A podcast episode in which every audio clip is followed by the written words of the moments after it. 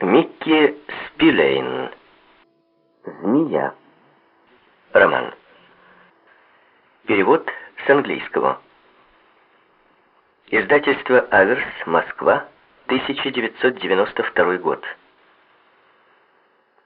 Читает Николай Козий. Я шел по ночной улице. Дождь лил, как из ветра. Кругом стояла тишина, слышался только звук моих шагов. Кроме них можно было уловить шумы засыпавшего города, но я их не замечал. Я был поглощен одним. Как произойдет наша встреча? На этой улице жила женщина, которую я не видел уже несколько лет, и каждый шаг приближал меня к ней. Стучало, как часы, сердце, словно отсчитывая секунды, дни, месяцы напрасного ожидания. Время, казалось, пошло вспять. Неожиданно я очутился у цели. Я стоял перед темным, построенным бог весть, когда домом из песчаника. Нерешительно смотрел на него и чувствовал себя совершенно выбитым из колеи. Как все произойдет? Думал я. По-прежнему ли она красива? Может быть, она также изменилась, после всех переделок, как и я? И что, в конце концов, после долгой разлуки можно сказать женщине, которую любишь, которая работала вместе с тобой, и которую могли убить из-за одного твоего неверного шага?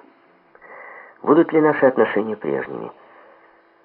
Спустя несколько минут еще трое прошли по улице в поисках того же дома, не подозревая о том, что идут навстречу скорой смерти. Следовательно, их можно было бы и не упоминать. Главным теперь для меня была женщина в доме.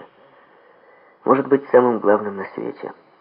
Я сжал руки в кулаки, чтобы унять дрожь, и секунду прислушивался к пульсирующей боли в свежем шраме на лице. Поднявшись по ступенькам к двери, на которой висела табличка с фамилией Кейс, я вызвонил азбукой Морзе букву «В». Послышалось щелканье замков. Я оказался в тускло освещенном вестибюле. На другом конце его находилась дверь в комнату, за которой было прошлое. Я постучался. Раздалось лязгание задвижки, ручка повернулась, дверь открылась, и там на пороге стояла она с пистолетом в руке на всякий случай. Даже в полутьме комнаты я увидел, что она по-прежнему хороша. Черные волосы обрамляли ее лицо. Лицо, которое так часто приходило ко мне в бессонные ночи. Она жадно разглядывала меня. Темно-карие глаза и влажный чувственный рот притягивали мой взгляд. Я сказал спокойно, так, как будто не было этих бесконечных месяцев. Хелло Велда. Секунду она стояла неподвижно, потом ответила низким музыкальным голосом. «Майк».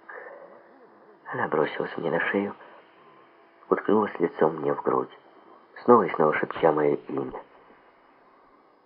А я крепко сжал ее в объятиях. Я знал, что делаю ей больно, но был не в силах отпустить ее, да она и не просила об этом.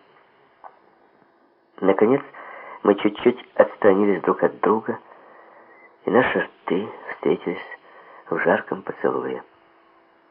Я ощущал красоту и огонь ее губ, а мои руки в это время ласкали ее плечи, спину, шею. Я взял у Велды из руки пистолет и положил его на стул. Захлопнув ногой дверь, я нащупал рукой выключатель и повернул его. Свет загорелся медленно и неохотно, как в кино, позволив увидеть, а не только угадать изящную фигуру и классическую красоту лица. Она была на стороже, как всегда бывает с людьми, находящимися в постоянной опасности. Каждое движение было точно рассчитано, каждое слово — чутко ловилась. Она еще не свыклась с мыслью, что все трудности позади, и что она теперь свободна. «Хелло, крошка».